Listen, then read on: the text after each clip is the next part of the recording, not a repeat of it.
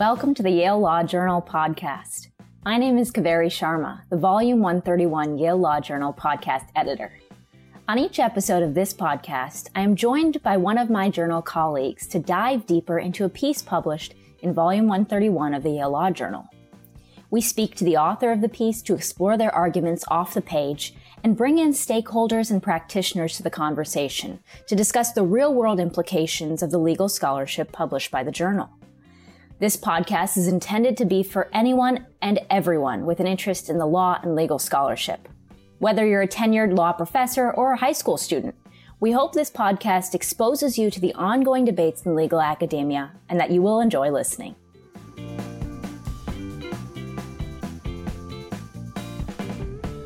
On this episode, I'm joined by my journal colleagues Ryan Bamier and Broderick Johnson to discuss a legal regime that is often overlooked and underappreciated when thinking about the law that governs prison conditions that of free world regulatory law. To many scholars and advocates, prison law means the constitutional limits that the Eighth Amendment and due process clauses impose on permissible punishment. But in fact, much of the law that shapes the conditions of incarceration are the very same regulatory schemes that also apply to those of us who inhabit the so called free world outside of prisons. Unfortunately, regulatory law's protections often weaken or recede at the prison gate. We speak with Aaron Littman about his recent Yale Law Journal article, Free World Law Behind Bars, in which he argues that free world regulatory law, if robustly applied and strengthened, offers a pathway towards more humane prison conditions, an outcome that has tremendous potential to create beneficial downstream effects on public safety and future carceral budgets. Given that the experiences of those who are incarcerated is central to Aaron Littman's piece, Ryan Broderick and I anchor our discussion about prison condition reform in the lived experiences of a formerly incarcerated individual, Roy Giassi Bolus, who you will hear from first. Then we speak with Aaron Littman, the author of Free World Law Behind Bars, to discuss the opportunities and pitfalls of using regulatory law reforms to better prison conditions. Finally, we speak with Easha Anand of the MacArthur Justice Center, a prominent prison condition litigator who explains how together regulatory law reform and constitutional litigation can create a multifaceted and particularly effective approach to tackling the problem of inhumane and unconstitutional prison conditions.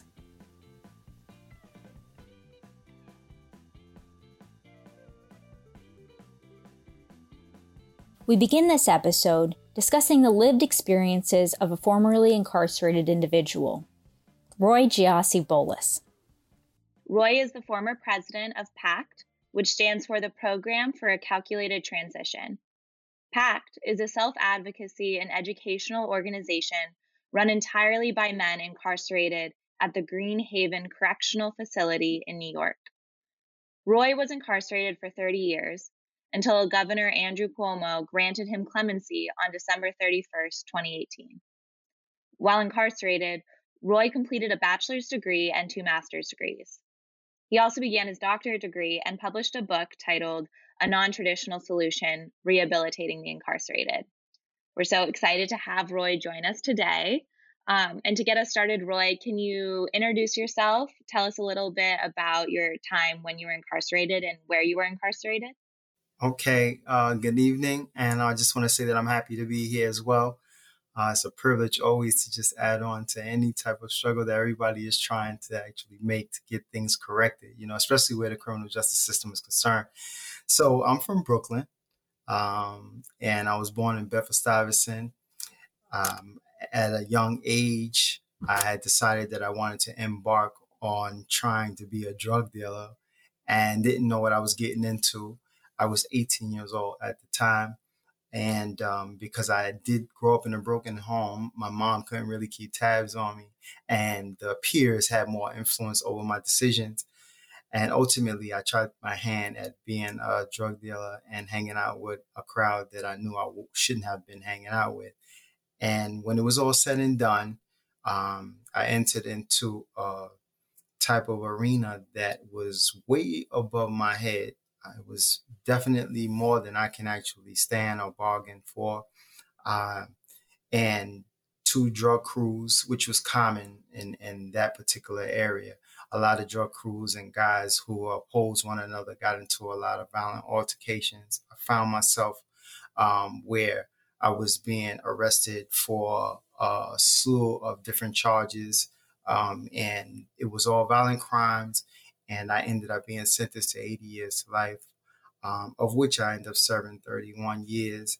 Um, and I started my um, prison sentence like as soon as I like basically was getting ready to enter into my 18th or 19th year, and um, it was my first felony. Um, I wasn't a career criminal, just a, a, a overzealous, uh, unknowledgeable, if you will, teenager trying his hand at something that was a little bit too much for him. And I was charged with murder, though I didn't kill anyone something that actually had really, really taken me aback and really rubbed me the wrong way.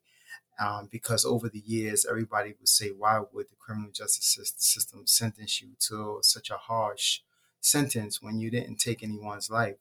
And most of us inside those poor neighborhoods, we do not know the law and we're not taught the law.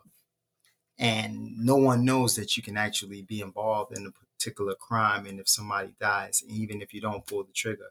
But if you're there as an accessory to another crime, they'll can find you guilty as well of a murder if it takes place during the course of the crime. So when the judge was reading off the charges and he started going down talking about murder and this and that, and the only thing I could do was just my my jaw dropped. And I just looked at him like, what are you talking about? You know, and but I didn't know, you know, just naive. And again, like I said, over my head um, in a game that I really didn't understand. Um, but it was too late, you know, and they had me. And that started my trek. I started my state prison sentence in one of the worst prisons in New York State, um, Clinton Dannemora, which is by the Canadian border. And that's where I had to grow up fast or, or lose my life, you know, and that's how I started my prison sentence. I want to talk to you a little bit more about the specific physical conditions of the prison. Uh, do you have any stories about the times you remember the physical conditions, for instance, the food you were served or the medical care being offered, being particularly bad? Yeah, um, I have one one um, thing that I remember the most. I, I arrived at Clinton Dannemora and we went to get our food. You know, it's it's similar to like students going to the cafeteria getting their tray and getting food, and we got we had gotten our food and we were um, arranged to sit down and we started eating, and a guy across from me had separated his spinach and there was a huge water bug laying out flat out with the and I I I couldn't believe I was sitting. I said just a few guys back, that could have been me scooping up eating a water bug. So I'm sitting here looking at his spinach, and he's like, "Look at this, y'all! Look at." And when he separated, you can see the water bug with the legs spread out, crushed, just laying under the spinach, you know. And and that right there was something that took a toll on me because I always became paranoid about what I'm eating from the cafeteria inside of any prison. And sometimes the conditions can be horrible. You know, like I hear guys who work inside of the kitchen and they're like, be careful with the cakes because sometimes we can't hide them and, and secure them enough. And the mice and the rats, they are dancing across the cakes. And then we pull them out in the morning thinking everything is all right. But then if we're not uh, on top of our job, there, there's feces uh, on top of the cake or on the, you know, and these conditions, they become uh, horrendous. Um, and that's only one aspect. Sometimes you have um, in Green Haven, they used to have rats running up and down the tier and outside on the weight because they have these these things called courts in the in the yard. And these courts are like little sections of the yard where different groups of men who are friends they come together to exercise. And uh, I remember one time uh, some guy had actually tilted over. They'll give you a big, huge wooden box where you can put a lot of dumbbells in, but underneath there were rats, huge rats that burying, um, digging and and and trying to bury like their babies and everything and food in those areas. And so one day they decided to clean the court, the weight court, and lift up the, the box, the wooden box. And when they lifted up, the rats shot out. They just started running. If you can watch grown men, hardened criminals jump up on benches and everything, if you can envision that, that's how bad it was because the rats were running everywhere and they just were trying to find a place to go. And it had gotten so bad that they had to remove the boxes put steel cages so the rats couldn't go under something and not be seen because they were actually digging digging little tunnels all through the yard, you know, and having babies down there. And, you know, so those are some of the conditions. Um, where medical is concerned, um, usually for the most part, I could say medical is not really that bad. But there are times when things happen. Um, we just lost a PACT member last year to COVID um, and you know, and before they actually pulled him in and, and and you know tried to address it he already because he already was suffering from a lung disease and other problems. And he was older and he was ailing and you know he passed away unfortunately. His name was benjamin smalls and um but outside of that there are different things that happen inside of the hospitals that sometimes you know the people on the outside world they don't have an inkling um, is taking that these things are actually taking place. And uh, for example, I had a, a, a doctor that I went to see about a stomach problem, and he was actually addressing a lawsuit while he was talking to me. And he was a he used to be a, a veterinarian. I don't know how a veterinarian can get inside of the prison system and pose as a medical doctor. But now I understand why he had so many lawsuits because he obviously wasn't equipped and he didn't qualify, you know, but he was there. And they said that he had so many lawsuits, you know, and he, he actually, at that moment when I was going through what I was going through, he had actually told me that I can take uh, some medication. Um, I don't know if you know, but non-steroidal anti-inflammatory um, medications you get to, to remove pain when you get hurt. So I had a pain from working out, but my stomach, they say if you if you have a weak stomach, you don't supposed to take those medications. It's like you're not supposed to take aspirin and so on and so forth. And he told me, go ahead, you can take it, you can take it.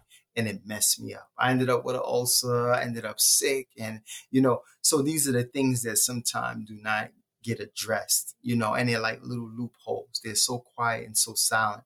But for the most part, you can bet that there are litigators in the law library that actually try to take the onus or take the responsibility of addressing some of those things, you know. And uh, there was another time in in um, Green Haven, in fact, uh, before I left, they had hired um, a doctor from I don't know if she was from Russia or Serbia or whatever, but she was so nasty and she would just like bypass everything. Nothing was important. Nothing was urgent to her. She just want to get you in and get you out. She'll address you verbally and just get you out. She didn't want to give you no medication. And, and when you try to speak to her, like with some sense, because she's so used to speaking to people who don't have sense, she, you know, she feels like you're trying to challenge her. And it's like, and I'm like, this is crazy. And you go through that over the years, it takes a toll on you. I mean, it just drains you over and over again. And they like to give ibuprofen to a lot of the guys, um, and I'm pretty sure the women too, in the different prisons in New York. They'll give you ibuprofen for everything. You know, oh that hurt, take ibuprofen. Oh, your leg is falling off, take an ibuprofen. You know, you know, your arm is twisted and your neck is broken, take an ibuprofen. you know, so everything is ibuprofen. That's one of the things that I didn't like, but I do like the fact that there are litigators that try to fight and they try to address some of the conditions, you know, uh, whether it's the living quarters or it's the food or the filth or, you know, but one of the bad things is that sometimes when these problems are trying um, to be addressed, sometimes you can be threatened by people in power, you know, and they can actually tell you, look, you put in a grievance because the grievance is the first step towards a lawsuit.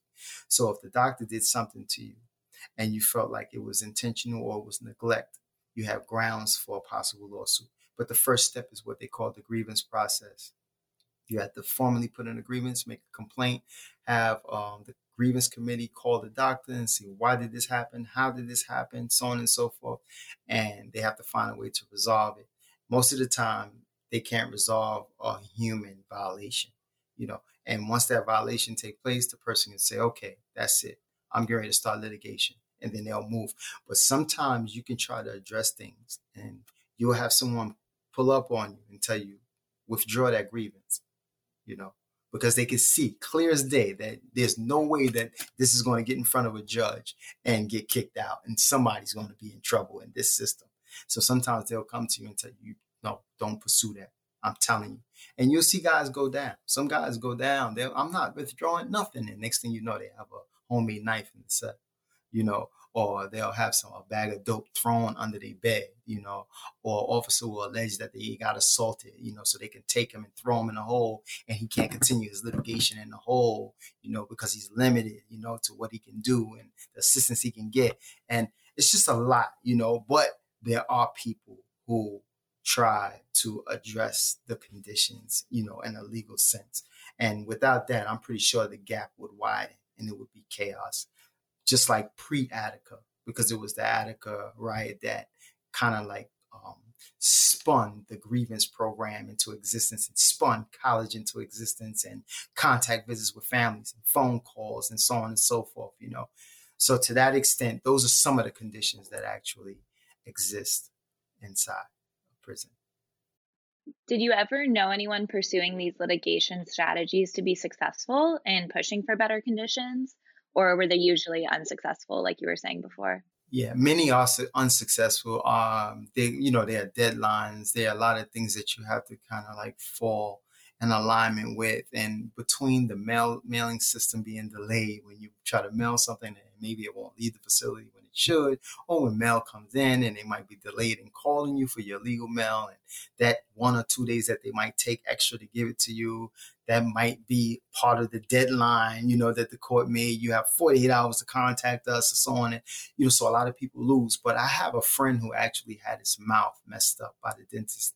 Um, and I think it was in Sullivan Correctional Facility. And his mouth, something happened with his teeth, but the dental department did something really, really bad.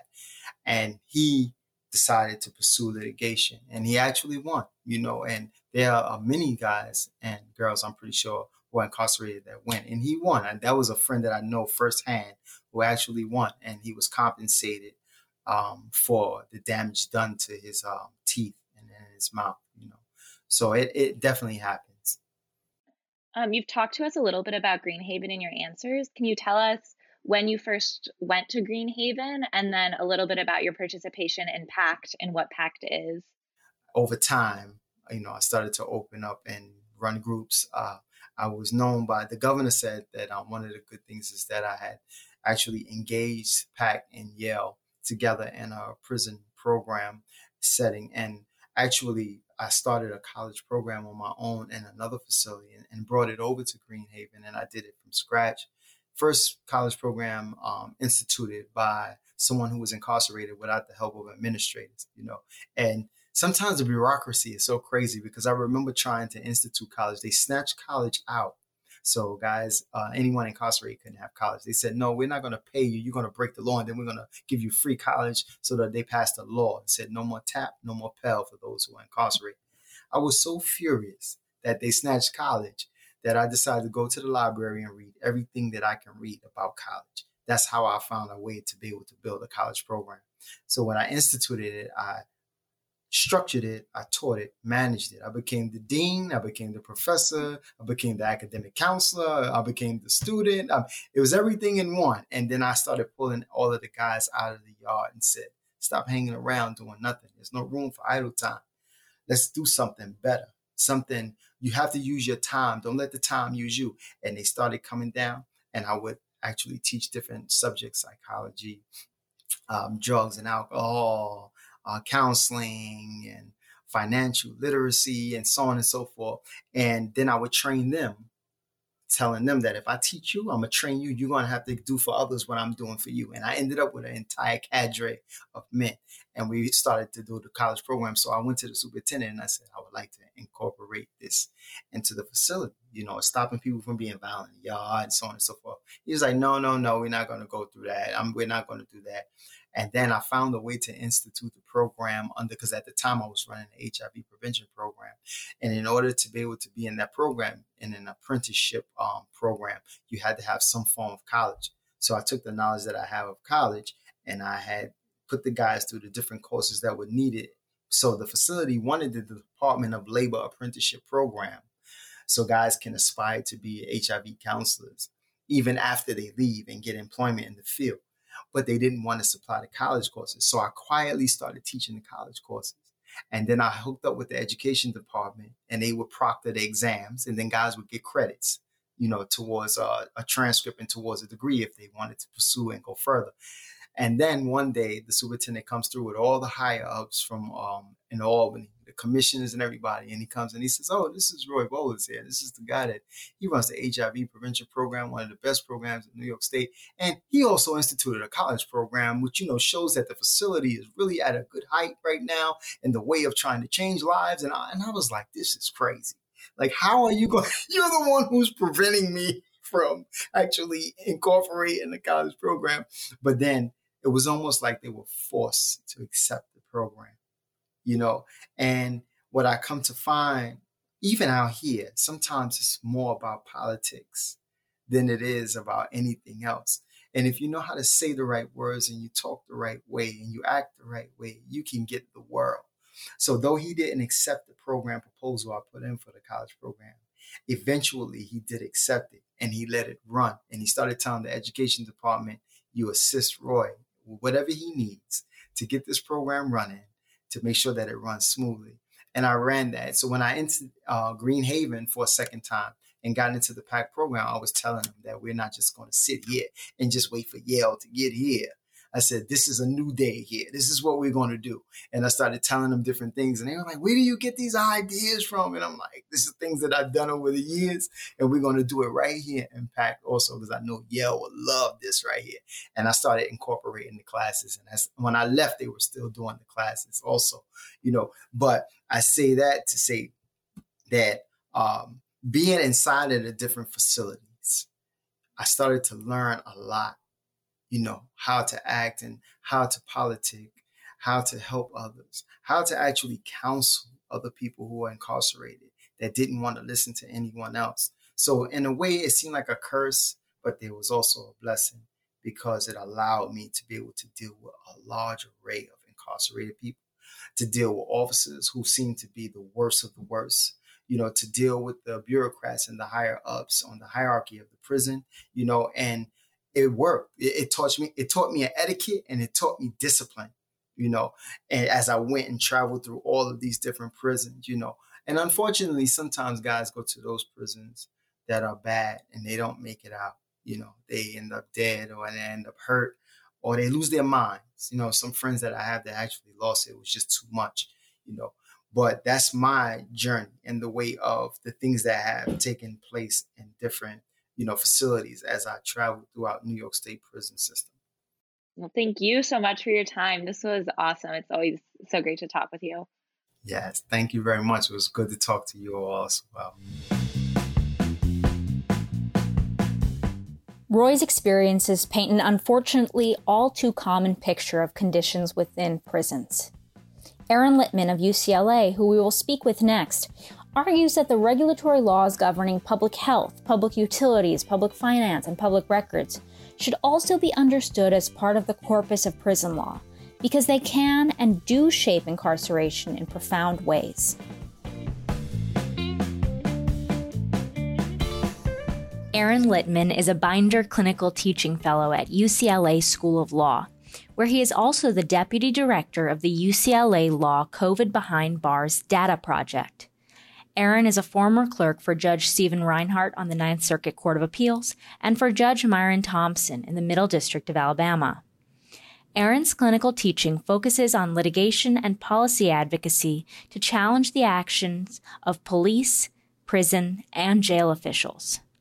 Most recently, he developed and led a year long appellate prisoners' rights clinic in which students briefed and argued cases of formerly pro se incarcerated plaintiffs before a federal court of appeals. Aaron is the author of a recently published article in the Yale Law Journal entitled Free World Law Behind Bars. His piece argues that U.S. regulatory law's protections often recede at the prison gate. However, if robustly applied, reformers and lawmakers can employ already existing regulatory infrastructure to generate meaningful prison condition reforms. Thank you so much for joining us, Aaron. Great to be with you. As previously mentioned, your new article argues that regulatory law provides a pathway to prison condition reform. At the most basic level, can you sketch out the differences between regulatory law and constitutional law in the context of prison reform? The kinds of claims that I was used to bringing when I was a prison conditions litigator in the Deep South um, were mostly Eighth Amendment claims. There are some other constitutional provisions as well. And Eighth Amendment claims are fundamentally concerned with what is permissible punishment, what is cruel and unusual punishment. Um, and courts, for a bunch of substantive and procedural reasons, have said that all sorts of outrageous treatment is not cruel and unusual punishment. So, maggots in lunch food is not cruel and unusual punishment.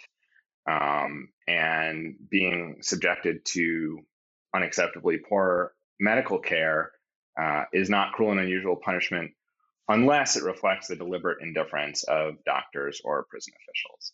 Um, and so there's all sorts of egregious problems from people being charged phone rates of dollars a minute to talk to their loved ones to having medical care from uh, people who have lost their licenses for sexually abusing their patients that are just uh, not really actionable under the, the constitutional framework. And so my paper um, tries to, to look for another avenue in and turns to the, the same kinds of regulatory law that we rely on to, to protect our, our health and safety um, outside of prisons and jails.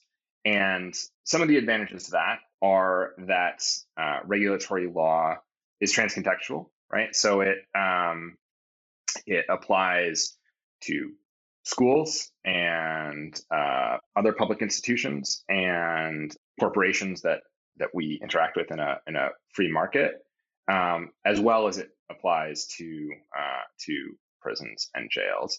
There are also uh, procedural advantages. So regulators um, have a variety of remedial tools that are not available um, to courts, at least under current doctrine. And what is the difference between how regulatory law is currently applied to prisons versus how it is applied to the rest of society? As I say in the article, the regulatory state um, stops often or weakens at the prison gate. So um, it's not that it, it doesn't have any application, but it, it doesn't apply with full protective force. And so I'll give you a few examples. Um, one is medical licensure. So um, states are responsible for licensing doctors, um, the doctors we see, the doctors prisoners see. Um, and you can't practice medicine unless you have a license. And in Louisiana and many other states, the medical licensure board has basically decided that people who have lost their licenses for, for various serious misconduct, whether it's um, sexually assaulting a patient or just committing malpractice over and over again, they get these limited practice institutional licenses that then entitle them to work in prisons and jails and nowhere else. So the doctors that you end up getting, if you're a prisoner, you don't have a choice who you go to see. You you get the person who is provided to you. Um, have these limited practice licenses, and and there are real concerns about the quality of the care that they um, they provide. Another example, another good example is um, food. So you know when you go to a restaurant uh, or eat in a school cafeteria, there's regulation of the food that's being provided to you, the safety of it, um, the way it's cooked, the, the temperature to which it's cooked, the way dishes are washed, all sorts of things that keep you safe and mean that you don't get salmonella and you don't get uh, other kinds of food poisoning. You don't, um, you know, you don't get sick from your food. And those food safety laws formally apply in prisons and jails, but they're often not applied with full force. So, um, an example I mentioned is is from Arizona. This journalist got kitchen inspection reports, and there were rat infestations and blood smeared all over walk-in coolers and uh, hand washing sinks that didn't have any soap, so people couldn't clean their hands.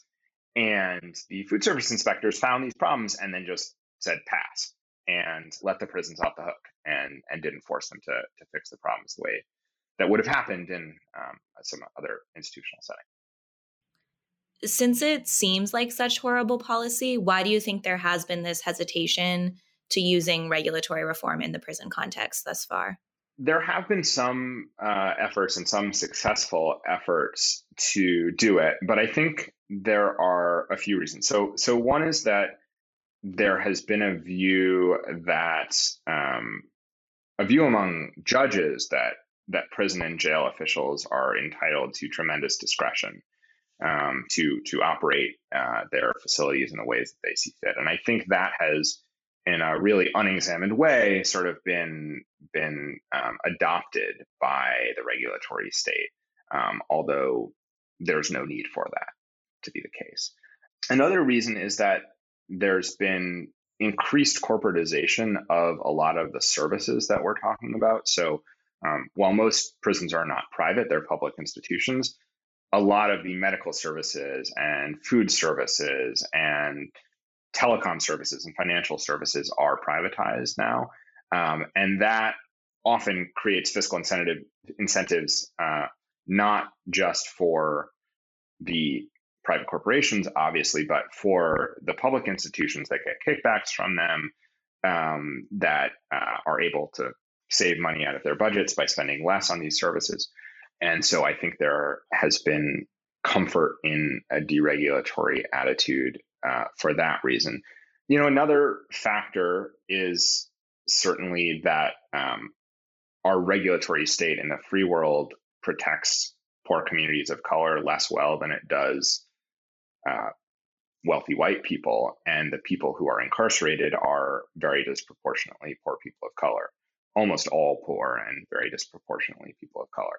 And so, um, in some sense, that's not a surprise. Um, but, uh, you know, I think there are also real opportunities here to highlight the ways that conditions in, in prisons and jails impact the rest of us, uh, certainly impact those same communities that I was just talking about, but also everyone in society, right? Everyone who's concerned about not getting COVID that was incubated in a jail, everyone who's concerned about crime commission rates because there's there's good evidence that many of these policies are actually criminogenic bizarre as that sounds for a system that's supposed to prevent crime. One of the perceived benefits of litigation is that courts are a bit more insulated from political influence than the other branches of government and that the decisions can perhaps stand the test of time a bit better while on the other hand the positions and priorities of congress and the executive branch uh, who are mostly responsible for regulations, can flip after an election. What are your thoughts on this, especially considering that prisoners don't have much political power that would make politicians listen to them? The theoretical benefit of the courts there as independent arbiters of justice is in most cases not doing incarcerated people that much good at the moment. And there are a few reasons for that. One of them um, is the the Prison Litigation Reform Act. One is frankly, I think, a, a view among many judges that it is not really their institutional role to do what they would call micromanaging prisons and jails. You know, the way these reform cases often go is that there are years of expensive litigation and there's eventually um, an order entered, whether uh, occasionally by the by the judge without the consent of the defendants and often by consent of the defendants. And then there's a monitoring process, and mostly things don't get better or they don't get significantly better or they fall back again. And there is contempt power. The federal courts have contempt power, and sometimes they use it. Um, and sometimes they fine prison systems even substantial sums of money. But they are not really especially well suited to uh, managing an ongoing process of dramatic change. Um, doesn't mean we shouldn't try to use them. Um, it doesn't mean we shouldn't go after the obstacles that uh, impede their doing that. Um, and doesn't mean that in some cases they haven't uh, of late been been um, really important forces for change. But they don't hold quite the promise that I think we think they might, um, especially in this kind of uh, world of mandatory injunctions where um, instead of you know prohibiting some very discrete practice that it's easy, easy to check up on and say, all right, well, are you doing that anymore or not? Um, they're they're trying to sort of shepherd a system through a variety of complicated, costly changes that's all to say. Uh, some of those some of those problems could could be addressed probably if the PLRA was repealed, if the federal bench were different. Um, some of them probably couldn't be, but the alternative is, as you say, a much more political process, and the cost to that is that political winds can shift. The benefit is that even with a bad federal judiciary and and our current Supreme Court seems extremely hostile to prisoners' rights claims and probably will be for the foreseeable future. There are lots of avenues. So, you know, in states and counties and cities across the country, people can put pressure on officials. Uh, and when there's a good federal government, good federal executive uh, at the federal agency level as well, there can be reforms implemented that show the way forward and one of the important points to make here is that the laboratories of federalism have a particular role to play because there's so much stasis and hesitancy to make progressive change in the criminal legal system because of this fear of uh, political consequences. And having a jurisdiction make some step, significant step forward and show it can be done, and ideally produce data to show what its impacts are, um, can be hugely valuable, and then can be can be replicated in other places.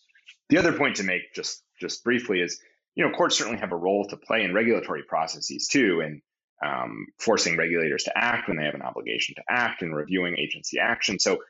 Uh, it's not that they they would be absent from this arena entirely, um, but the kinds of claims they would hear would not be um, limited to this, uh, you know, and are not limited to this this arena of um, cruel and unusual punishment, right? This this this arena of uh, what's permissible treatment of an incarcerated person. I imagine that a lot of the reforms and improvements you're advocating for are going to require a lot of resources.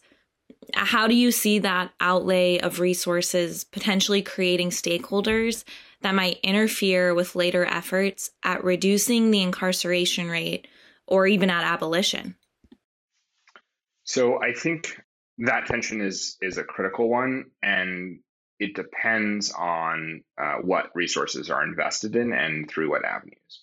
So increasing the budget of a county health department to do more oversight in the county jail actually creates pressure in a in a positive direction, right? If you if you hope that that county health department will eventually staff up a variety of programs that address harms like substance use and mental illness that that could actually reduce the jail population. Um, it's it's a shift of resources and power in the right direction towards uh, towards a, a part of the welfare state rather than the penal state. But there are other arenas, and, and the the the building example is is the clearest one where investment would be would be really problematic and entrenching potentially. And you know, so I think that suggests ways to prioritize efforts and also suggests the importance of identifying arguments for responses to problems with physical structures that don't involve making new ones. Um, so, so the obvious one there, right, is that it's often the case that if you have the population inside, you are actually just fine, right? So, so there are not uh, there are not enough bathrooms for X number of people, but if you have X divided by two, then you're fine. There is not enough educational space uh, or food preparation space or whatever um, or you need to close a particular wing because it's infested with black mold, those things are all possible if you reduce the population without building a new facility. And so that's, you know, that's certainly a, a sort of center point of a lot of abolitionist organizing around um, prison and jail conditions is saying the response should not be building building new things. You know, it's not a clean answer in some situations, right? So fire safety is a big one where it's often impossible to make a, a housing unit safe in the to to the risks of a, a, a fire without investing some money in renovating it. If you need to change the exits, you need to um, build new sprinkler system, something like that. And there, you know, I think my view is that uh, there are going to be a significant number of people incarcerated in our communities for a significant period of time, unfortunately, even in the best possible scenario. And so we have an obligation to keep them as safe as possible. And, and those are things we have to do.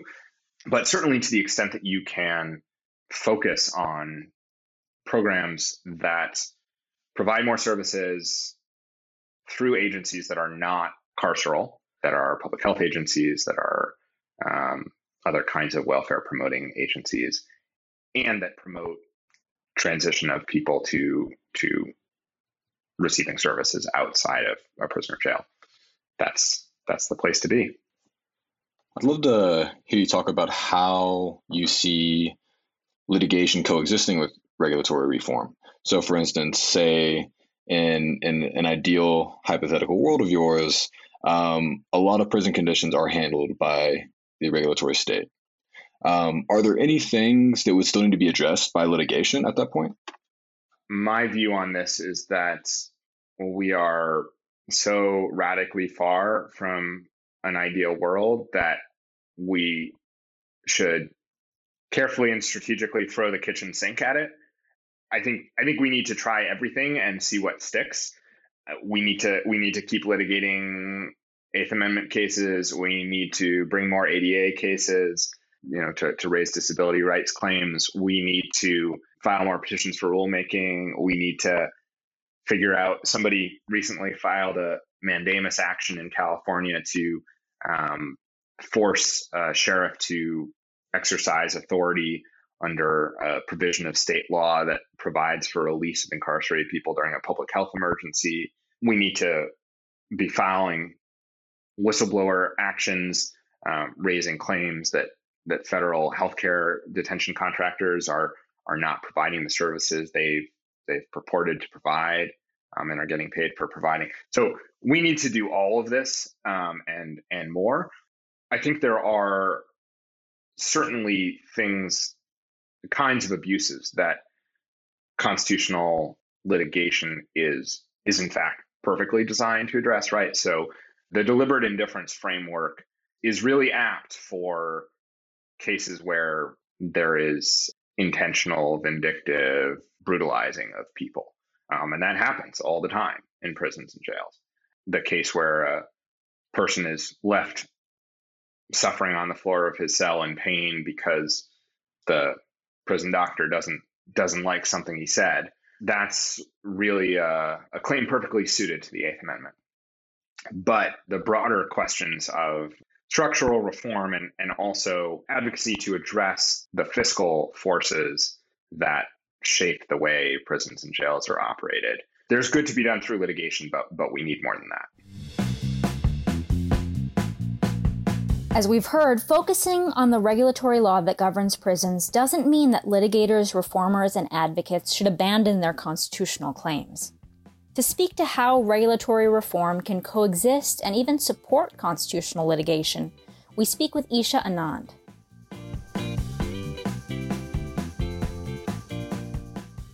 We are so excited to welcome Easha Anand to the podcast. Easha is Supreme Court and Appellate Counsel at the Roderick and Solange MacArthur Justice Center. Her practice focuses on correcting the strategic imbalance facing criminalized defendants and other marginalized groups. She does this through impact litigation, directed at prison conditions, excessive force by police, and other civil rights claims. She is also a former law clerk to Supreme Court Justice Sonia Sotomayor and Ninth Circuit Judge Paul Watford. Now, full disclosure, I had the privilege and pleasure of working with Easha last summer. She is a wonderful lawyer and person, and we are lucky to have her join us today. Welcome, Easha.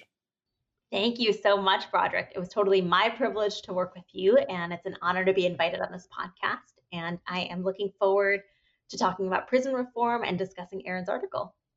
All right, let's just dive right in. Easha, can you tell us what typical litigation for prisoners look like? Sure. So litigation by or on behalf of a prisoner looks very different from almost any other kind of litigation. And that's both because of prisoner specific procedural hurdles, sort of most notably the strictures of the Prison Litigation Reform Act, which I'll talk about in a moment, um, and sort of prisoner specific substantive hurdles, but also because of these kind of trans-substantive procedural and substantive hurdles that operate to disparately impact prisoners, particularly those proceeding pro se. So let's walk through sort of a handful of examples. So before a prisoner even files a lawsuit in federal court, he or she must, per the terms of the Prison Litigation Reform Act, exhaust, quote, available administrative remedies. So what does that mean? It means that a prisoner has to avail themselves of the prison's own grievance process.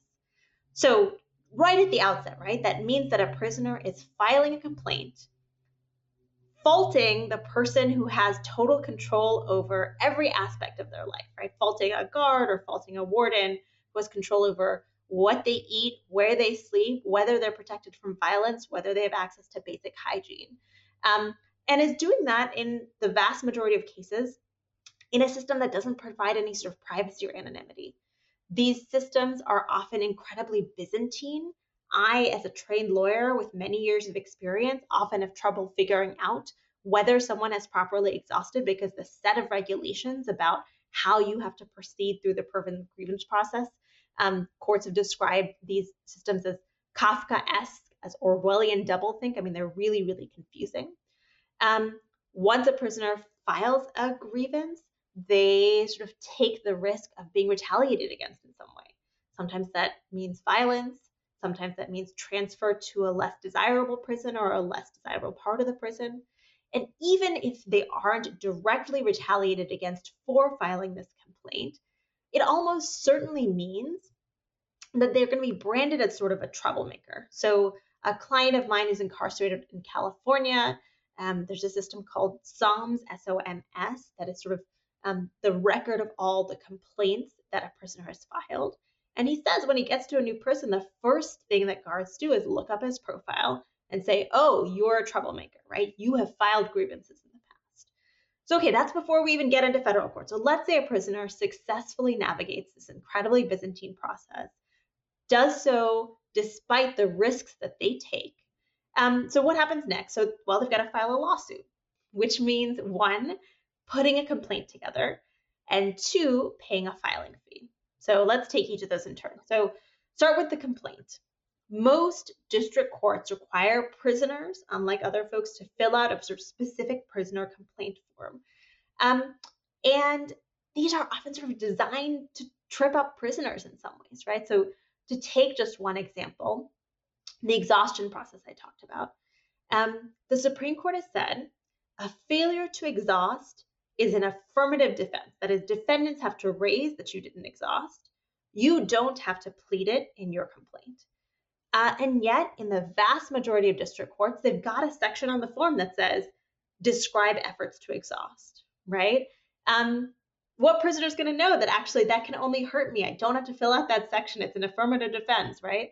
Um, so that, that's just sort of one example of the ways in which these prisoner complaint forms operate as this kind of almost separate body of law that seems to be totally divorced from any kind of Supreme Court precedent. So you get this prisoner complaint form, you fill it out. Um, what do you put in your complaint? Well, a lot of the information that you need to make your case is often kind of uniquely within the control of defendants. Um, so to give you know sort of one example, you know there are a variety of statutory and other regimes under which prisoners can bring claims, and we'll discuss some of them. But the sort of standard bread and butter claim is an Eighth Amendment claim, a claim about cruel and unusual punishment. And that requires uh, proving a mens rea of deliberate indifference. That is, the prison official you're suing subjectively knew they were putting you at risk of serious harm. Um, how on earth is a prisoner going to identify facts showing that a prison official subjectively knew about the risks of what they were doing. Um, and even where prisoners do identify those facts, one of the things we've seen is that the kind of plausibility threshold, right? So a complaint is screened for whether the factual allegations are plausible, um, operates really differently for prisoners. Judges often find implausible the sorts of occurrences that anyone who works in with the prisoners knows uh, are actually are actually more than plausible. They're they're routine. Um, even if you get all of, even if you sort of get past those hurdles, you fill out the complaint form correctly, you plead the sort of kind of information you need to plead, you still have yet another hurdle that most litigants don't face, which is before your complaint is even docketed, a district court can sua sponte just dismiss the complaint out of hand on a variety of grounds. It can be failure to state a claim, can be because they think a defendant gets qualified immunity, on a whole set of grounds. Um, and that's sort of really antithetical to the way we think that the litigation system usually works. Right? We think of it as an adversarial process. Like you file your complaint, and then we see what defendants come up with to kick out your complaint. But for prisoners, um, that's not how it works. The judge kind of does this initial screening. So, all right, let's say you've exhausted. Let's say you've got your complaint. Uh, then you have to pay a filing fee. And unlike in the free world, in forma pauperis status, that is a judicial determination that you can't afford the full filing fee, doesn't get you out of paying the filing fee. It just means that you are allowed to pay the filing fee in installments. Um, and uh, courts will garnish any income you have in prison down to about $10. That's all you are allowed to keep in your commissary account, the account that will pay for often basic hygiene products like soap or menstrual pads. Um, and even that, the ability to pay in installments. And remember, these filing fees are hundreds of dollars, um, and prisoners are earning pennies per day sometimes in prison jobs. Even that ability to pay in installments rather than upfront can be curtailed if you have uh, incurred what are called strikes. So there's a provision of the Prison Litigation Reform Act called the three strikes provision. And that says if three times you've had a case dismissed as frivolous, malicious, or for failure to state a claim, you can no longer pay in installments. If you ever want to come to court, you better have hundreds of dollars upfront to pay at the time you file your complaint. Well, any practicing lawyer knows dismissing a complaint for failure to state a claim. I mean, Thurgood Marshall has had complaints dismissed for failure to state a claim, right? That's not a sign that the litigation uh, is frivolous in some way. Um, it's sometimes a sign that it's novel. It's sometimes just a sign that the district court um, needed more than you were providing in that particular case. And so the idea that someone would be penalized if three times they had a complaint dismissed for failure to state a claim, three times, you know, three constitutional violations over the course of um, a decade long sentence in prison is sort of nothing. Um, but at that point, you essentially are barred from the courthouse doors with a couple of limited exceptions. Um, so let's say they make it through all that, right? So uh, exhausted their case, filed the complaint, paid the filing fees. Let's say they make it all the way through somehow through discovery and motions practice and all these other kind of steps that are challenging even for tra- trained attorneys. What happens on the back end? Let's say a prisoner wins a case. What relief can they possibly get? A court's ability to issue injunctive relief is incredibly limited along a number of dimensions. It's, it's very short lived. They have to come up with a sort of least intrusive means of achieving an outcome and so on. Um, but even on the damages side of the ledger, right, the sort of make whole by giving money side of the ledger, there are all sorts of limitations. So, one that comes from the Prison Litigation Reform Act, it's a provision called the physical injury requirement. And it basically says it you cannot recover damages for quote mental or emotional injury absent a showing of physical injury. So, you know, for instance, I have a client who has been in solitary confinement since 1994. He has spent a quarter century and counting without meaningful human contact. He is hallucinating. He's had thoughts of suicide. His mental faculties are deteriorating at a really alarming rate. Um, but should he win his case, defendants have taken the position. All of those are mental or emotional injuries. He hasn't proven a physical injury. So no dice. He can't get possibly get any damages for a quarter century and counting in solitary confinement. And even for prisoners who get damages. Off the top of that, in most states, come any court fees, any court fines, any restitution owed to victims. Often states have what are called, quote, pay to stay provisions, where they will take out of the top of this damages award the cost of incarcerating the person. So the odds that someone even gets monetary compensation, let alone the sort of injunctive relief that we think of as necessary for meaningful change, um, really, really limited. Um, and so to take a step back, prisoners are doing all of this, remember, without access to even a computer or a typewriter often, with limited, if any, access to legal materials, right? So even prisons that allow law library access will often impose these incredibly draconian limitations. You can request one case a week, and there's a limit to the number of pages you can have in your cell. And so, if you can imagine how hard it would be for even a trained attorney to put together a pleading under those conditions, imagine how much harder for prisoners um, uh, who, by and large, don't have formal legal education.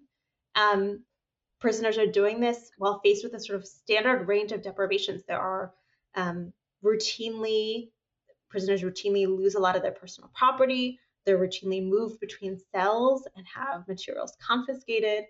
Um, uh, prisoners are proceeding against defendants who are also their captors, who kind of control every aspect of their lives.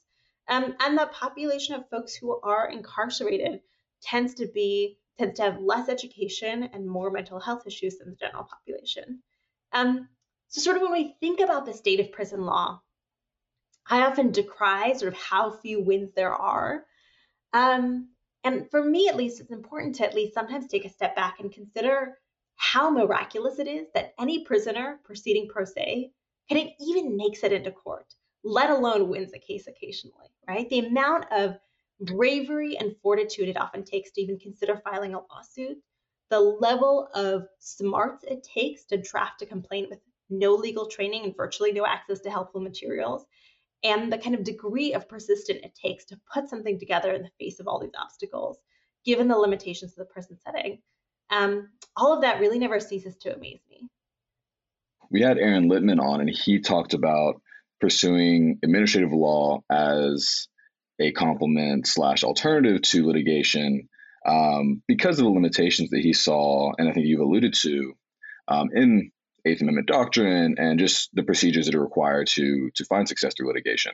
Could you speak to, I guess, your idea on whether you think there's limits to litigation as a pathway to prison condition reform, and maybe just your thoughts on Aaron Littman's piece?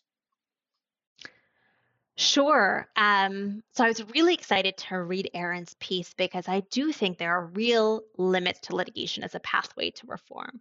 So even assuming, like, even if you take away all of the obstacles we've already talked about, doctrinal and procedural, that prevent prisoners from getting into court, let alone succeeding, even if you took away all the hostile judges in the world, right? You still have at least a couple of problems, some of which Aaron alluded to. So to just take three kind of off the top of my head. The first is what Aaron's article calls this quote disaggregation problem, right? You proceed at best sort of facility by facility, often not even prisoner by prisoner. Um, and in theory, right, uh, it just takes one case and then the prison is operating sort of in the shadow of that litigation.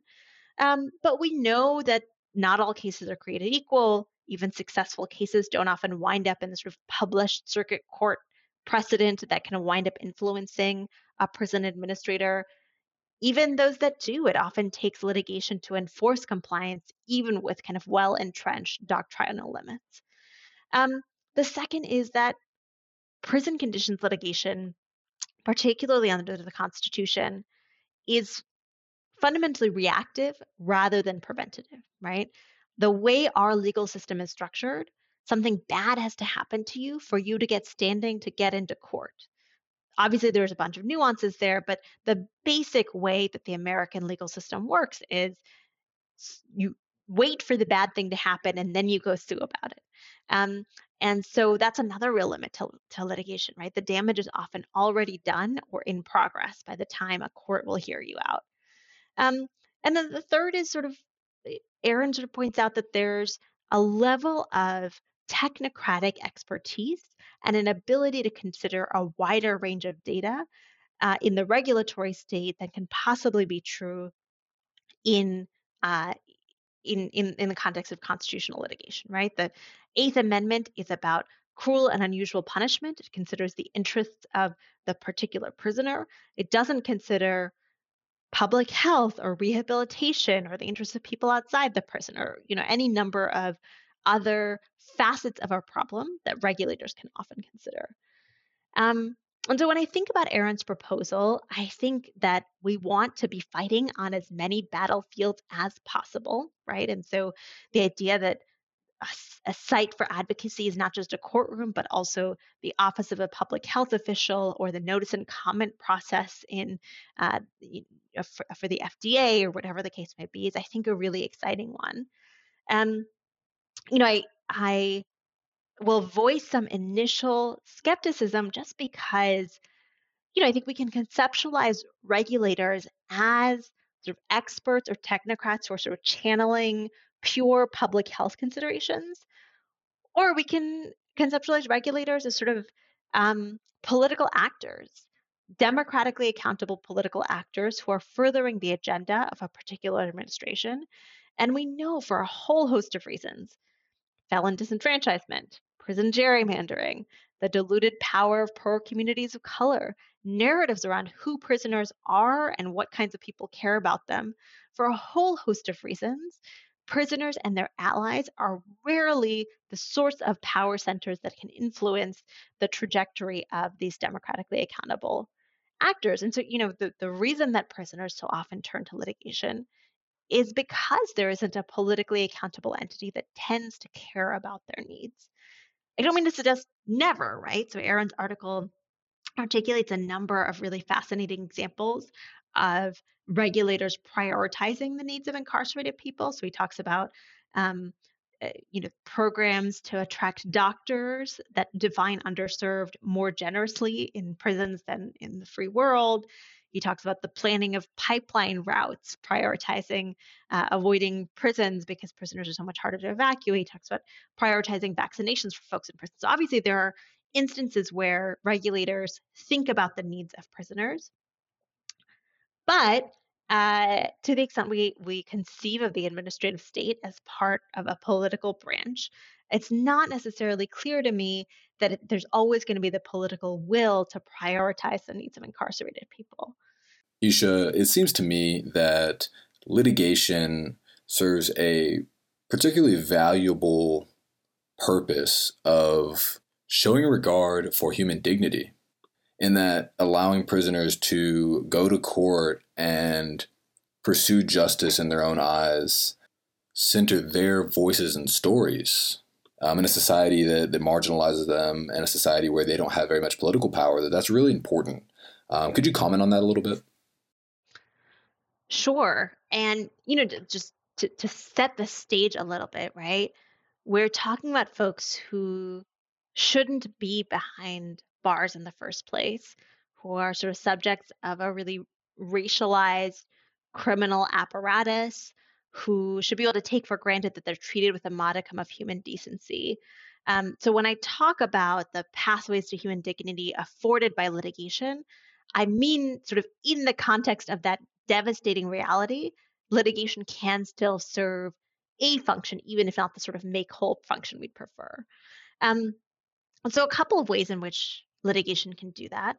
The first is, of course, litigation centers the person, the individual plaintiff, and what they want in a way that the regulatory state isn't designed to do, right? The regulatory state of necessity operates in gross. It talks about masses of people and data on each side. Um, so, for instance, I have a client who uh, is housed in a cell that's covered in black mold. And he also had a run in with a guard who confiscated his Kendrick Lamar CD and told him if he wanted to listen to music, he could listen to the country music on the radio station. Um, and, you know, I, I think possibly a regulator or someone looking at his situation would say, you know, the, the number one priority here is get you out of the cell with black mold. But the thing he wanted to litigate over was his access to the music he wanted to listen to. That was part of his humanity. That was incredibly important to him. That was the piece of the puzzle that felt that felt the most unjust. Um, and so being able to support him in that campaign is, I think, something that's unique to a kind of litigation role rather than a role that thinks about balancing large groups of people on each side. You know, I think that there's that sort of individual advocacy allows particular people's stories to be told. It allows someone to be preserved in the pages of the Federal Reporter, right? I've had clients say to me, wow, like I'm just really excited to have, you know, a Johnson versus case that other prisoners might cite. Um, and when litigation is successful and results in damages awards, those damages awards, you know, aren't sort of more resources for a prison to build a better cell. They're money that goes directly into the pocket of the incarcerated person. Asterisk minus the fines and fees that we talked about earlier. Um, and so I, I do think that there are ways in which, even with the most effective administrative state in the world, um, and again, I think there's a number of kind of political hurdles to getting there litigation can still serve these kinds of, as Broderick put it, human dignity functions in a way that I think is meaningful. Easha, it was so wonderful having you here. You did an amazing job really explaining and illustrating the difficulties of prison litigation, of the hopes for the future, and in how administrative law and litigation can work together as as Aaron said, throwing everything but the kitchen sink at this problem. Thank you. And thank you so much for having me and for publishing this really fascinating scholarship about the possibilities for prison reform going forward.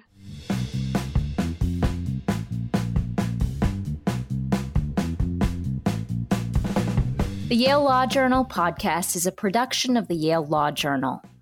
Thank you to Ryan McAvoy and the wonderful people at the Yale Broadcast Studio for making this production possible.